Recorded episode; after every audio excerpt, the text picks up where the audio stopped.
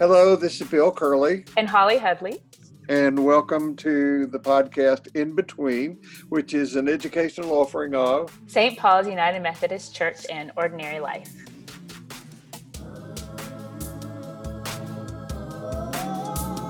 Okay, this so is I'm not going to be like our. Yeah, sorry. I'm not. I'm not going to be singing. Okay. Oh. Which I uh, did last time. And I almost spit out my sip of coffee. I was saying because it was so touching and it made me laugh.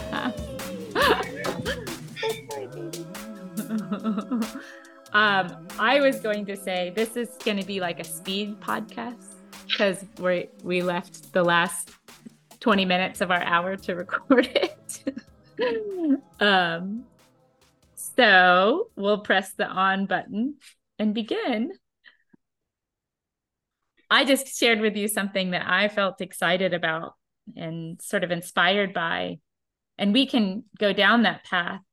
Or you can also say, right here, is there something specific you want to talk about today? Oh. Okay. So, you know, I'm in this spiritual direction program where where I'll by the end of it be certified to be a spiritual director. Mm-hmm. and um uh, we're in this we take two classes on global spiritual traditions where the first one is sort of like the eastern traditions and then um, the second one is more like the monotheistic kind of more western traditions and i am just loving learning about first of all, it's great to learn about kind of how the different reformers in Christianity became such, right? You know, how the early Christians kind of factioned off into, uh, you know, Calvinism, Quakerism, uh, Gnosticism, the Thomas Christians. I don't know if you know anything about the Gospel of Thomas. Have you I've ever heard, heard of, it? it? Yeah. Yeah. Okay. um, but the other part that's just really lighting me up is learning about um, the the Hebrew God in the tradition of mystical Judaism. So, uh, if you were to study the Kabbalah, how the idea of God, which isn't even actually said aloud, as you know, um, mm-hmm. would be presented. And I want to start by asking, what have you learned about that, and what's your understanding of that that idea of God that I'm not mm-hmm. supposed to say, but I said it. mm-hmm. Yeah. So um, when I first heard about the Kabbalah, I thought there was a book that I could go get called the Kabbalah. I did too. It's so funny. and I would I'd go read this book and I'd learn about the Kabbalah. So I went around at the time when we actually had more bookstores in Houston than we have now, saying to booksellers, "Do you have a copy of the Kabbalah?" totally. I would 100% with you, and I would make that same error too. I would have made that same one too. And uh, so at the time in my counseling practice, I had a Jewish couple that I was seeing, and I said, I'm having trouble finding a copy of the Kabbalah. And I thought they were going to fall out of the chairs laughing at me about this mystical tradition. It's a largely, largely oral and largely uh, um, carried by oral tradition in in yeah. in the, in the Jewish community. Um, it's ironic that you should bring this up because just mm. this morning I was reading, and I'm about to finish reading the collection of papers that have been summarized in this book I mentioned to you a couple times called After Jesus, Before Christianity. And um, boy, the research and the, the, the discoveries that have been made in the last 40 to 50 years have just been astounding. Mm. Not only texts like the Gospel of Thomas, but all these other texts that have come about, and the the the reading back into that period of time, an understanding of the variety of communities that grew up among the Jewish, mostly Jewish people after the death of Jesus uh, about how they kept his memory alive and how they kept their hopes and strength up in the context and face of brutal Roman persecution. Yeah.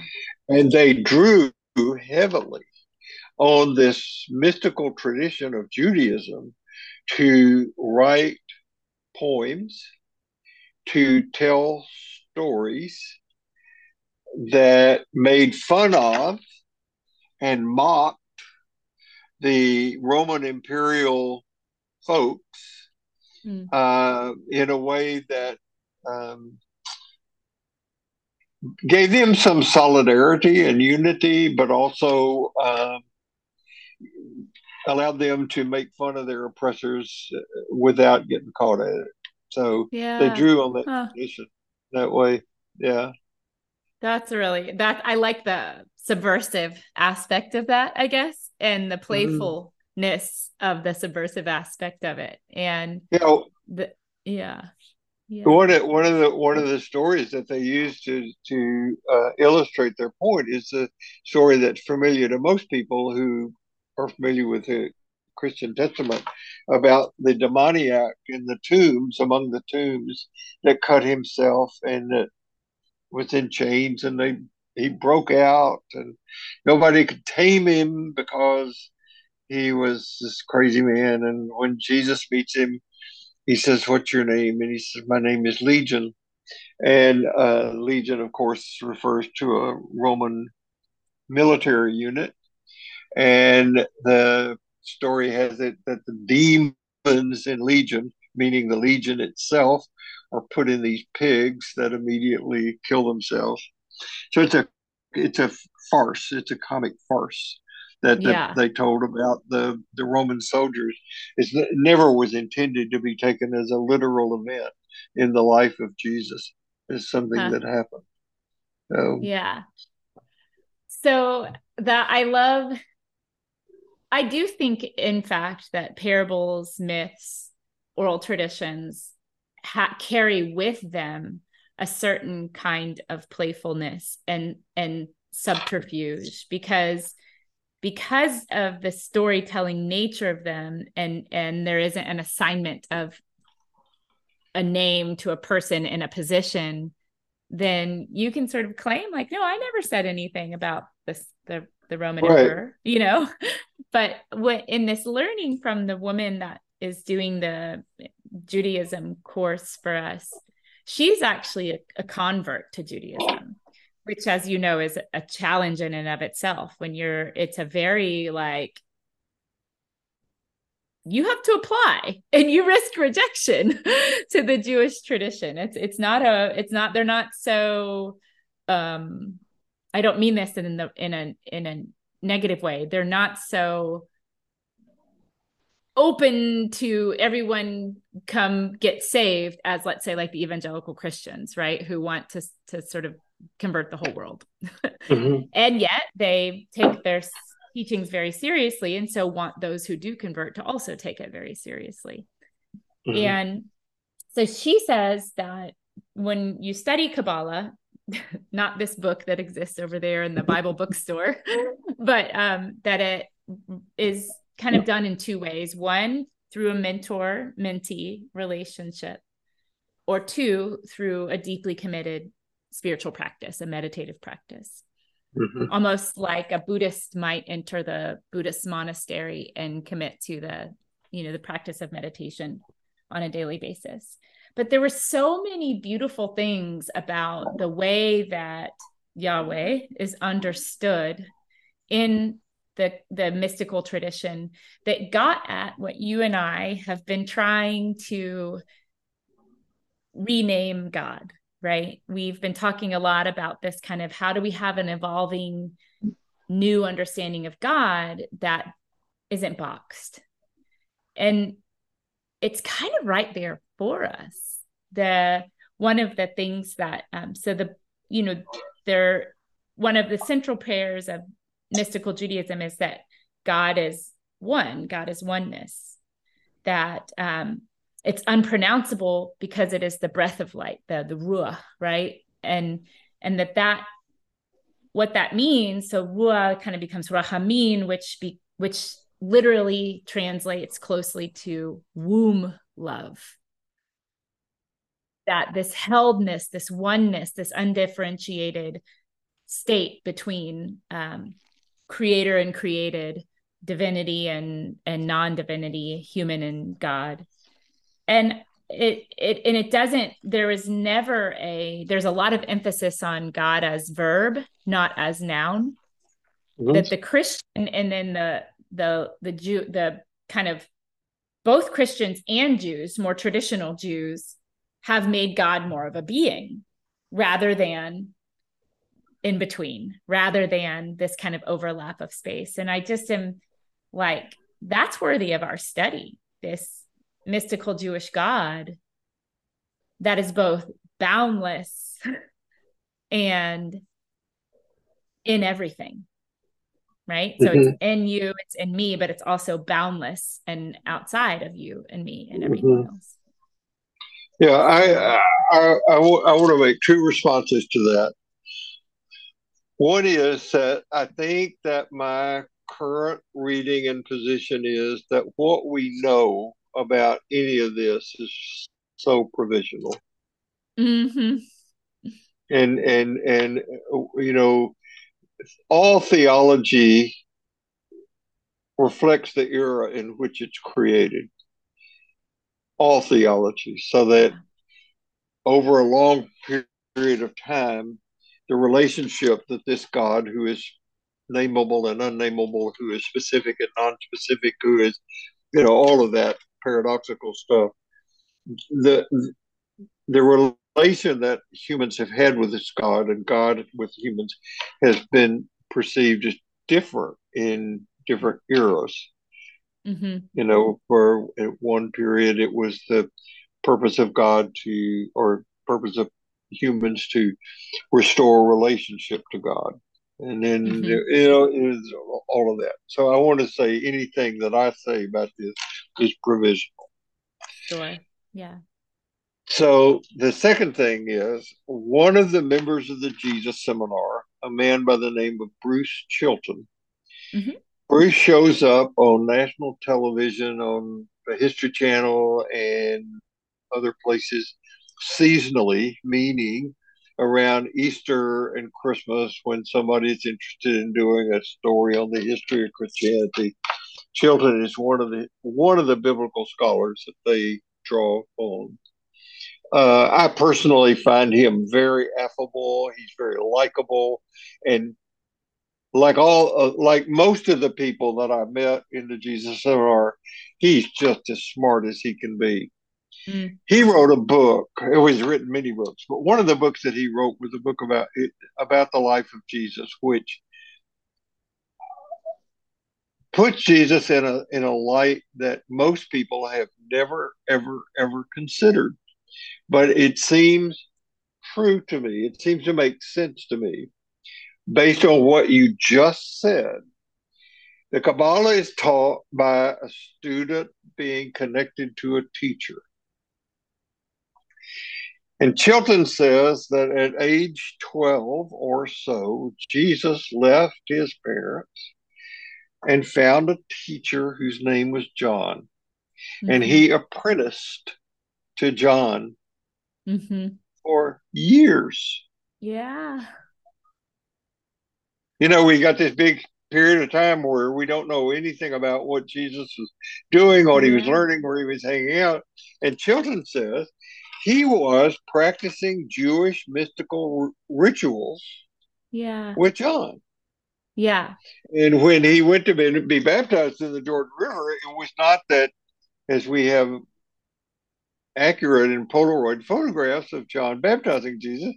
Uh, I I have I have the original. I don't know if you knew that. Oh, yeah. do you? Oh, okay. Oh. Yeah, worth a couple million it's for my kids' college education. yeah. that instead of John pouring water on Jesus from a turtle shell, uh, the followers of John, these people who uh, went with him, they did the ritual of Jewish bathing mm-hmm. over and over and over until they entered an ecstatic state. Mm-hmm. Mm-hmm. And it was out of that state that Jesus began to reshape his own identity and to shape his own message. And um, he came out as a student of John's. Yeah. Yeah. There's, uh, well, I had a snarky silly thing to say about that. I was like, now try to tell me that that was not a band of like gay men enjoying each other's company in the in the Israeli desert. but um well, it, it was not I, and in my humble opinion, it was not a band of gay men. It was a band of men and women. Then the women yeah. got written out of the story. Yes yeah. after the beginning of the well really sometime around the middle of the third century before even before Constantine, the women got written out of the story, except in a few very special circumstances. Right. Like Mary, Mary is the first one to see the empty tomb. Yeah. Well, I think that's interesting that where women got rewritten into the story is um, at moments of birth and death, as as mm. this kind of holy holy container, the beginning and ending uh-huh. of life. Um, so I, I think I, that that is worth investigating further. And of course they had to have been as you said like i was i was being silly forgive my silliness but um they had to have been there right? Like it's not that women weren't present weren't knowledgeable weren't wise weren't part of this. It's that as you say like because of patriarchy they got written out. But one of the things about this kind of mystical god and i think that this probably applies in many traditions is that it's it's evolutionary in other words, one of the most sacred practices of Judaism, especially in the mystical tradition, is my favorite image wrestling, right? Like wrestling with the scripture, wrestling with the meaning, letting it, unfolding it, the same piece over and over and over again in your life so that it evolves, right? And, um, and it kind of has so that wrestling, that ev- evolution is both non gendered is non corporeal, but lives more in this kind of co- attaining cosmic win- wisdom. And I think one of the things that not only has modern psychology lost, but modern theology is a rootedness in our cosmic wisdom, right? Our kind of. Right. Yeah. Yeah, let me go back just a second. Uh, yeah. Have you heard the phrase gender bending? Yes. Okay. So in the papers that are published by the Christianity Seminar, uh-huh. that phrase is used, and they have gone back into the documents, particularly a lot of the documents that were found in the Nag Hammadi Library, but and and, and even in in the the accepted canon of the New Testament, to show examples of gender bending that uh, we've not been taught, we've not been given the lens to see uh, how um, men and women were treated in the anointed communities, in the Jesus follow communities, whatever name they were given. They weren't called Christian, but men and women, men and women had different statuses in those communities, and women were were afforded more parity with men uh, in those communities. And as Steve Patterson, another Jesus Seminar man, who, by the way, is the guy who introduced me to the Gospel of Thomas uh, in an academic way. Uh, Steve Patterson has written the book on uh, the what he thinks is the first creedal statement of these communities, mm-hmm. which was in Christ there is neither male nor female, there's neither slave nor free, yeah. you know. Yeah. So, um, but we don't we don't have that emphasized in yeah. our Christian education. I never heard the phrase. Uh, I never heard the word gender mm-hmm. bending mm-hmm. until reading this. I've heard gender ah. fluidity and gender other things, sure. but I heard that. Yeah. Yeah. Well, so the the word the word Yahweh, which is not really even a word, we inserted vowels in it to make it a word was originally some kind of anagram of something that might look like YHWH, which is a breath sound, right? It's a breath mm-hmm. sound. and if it's pronounceable in Hebrew, it so, sounds something like he. And it actually is this anagram that's turned upside down in the last two letters to mean he, she, to mean gender bending. Right. Right. So this thing, this interconnected presence, um, I just said thing and I don't actually mean thing, this presence, this being, this beingness that happens isn't gendered. It isn't a being at all. It's just is. So somebody who capitalizes on this in yeah. a, a, very accessible way is Neil Douglas Klotz, who mm-hmm. is an authority on the Aramaic language, which is the language Jesus spoke. You can mm-hmm. go on YouTube and you can see Neil Douglas Klotz speaking Aramaic, these words that you are using. Mm-hmm. And I swear they sound like his pronunciation of a name for God or the addressing of God sounds like our English word womb. That's it. That's what it mean like this hua, this kind of oh, womb. Yeah, yeah, it's really yeah. so. Yeah, I mean, I I just I I really could connect with that mystical so. You uh, know, I mean, it just I really because probably I could connect with it because it's still in the la- language of monotheism, right? The Hebrew tradition fed into the Christian tradition, but there's this space in between of the mystical tradition. So um, I, I first, I. I, I, first discovered Neil Douglas Klotz maybe 50 years ago, he's very mystical. He his his the book that I first got of his is I think called Prayers of the Cosmos, and mm. um, yeah, oh you yes you, you told me about that book. I didn't connect the name. Got yeah, it. And, yeah, and, and and and I think I think I'd have to go and check this out, but I think that if you were to see him today or ask him what his religious tradition is, I think he would say he's Sufi. And of course, that is the mystical tradition of Islam, and that's yeah. that's his yeah. tradition. Yeah. So it's beautiful. Yeah. Yeah. Jesus well, was a Jewish mystic in the prophetic exactly tradition. Right. Yeah. Yeah. Yeah. Well, thanks for going there with me. I feel like there we're just tapping what what is that where you like just tap the surface of the ice, but the cracks happen like way down deep. before we ever see them at all. I, I, I really, uh, it, for those of you who are listening who have the time and interest, um, the book Rabbi Jesus by Chilton yeah. is really worth reading. Yeah. It will give yeah. you an entirely different perspective on Jesus. And yeah. uh, then we have to get into talking also about what what was there in this tradition that made for two things that uh, Jesus really capitalized on in his mystical teaching. Yeah. One is intimacy with the divine. Mm-hmm. You know, which we don't talk about. And the mm-hmm. other is forgiveness. Grace. Yeah. So, intimacy, really, if we're calling the divine all that is, it's intimacy with with with each other it's intimacy right. with all mm-hmm. yeah so if you were to ask a sufi about um, how can i experience this mystical relationship with the sacred uh, they would simply say just be aware you, you already are. You're you already in it. Yeah.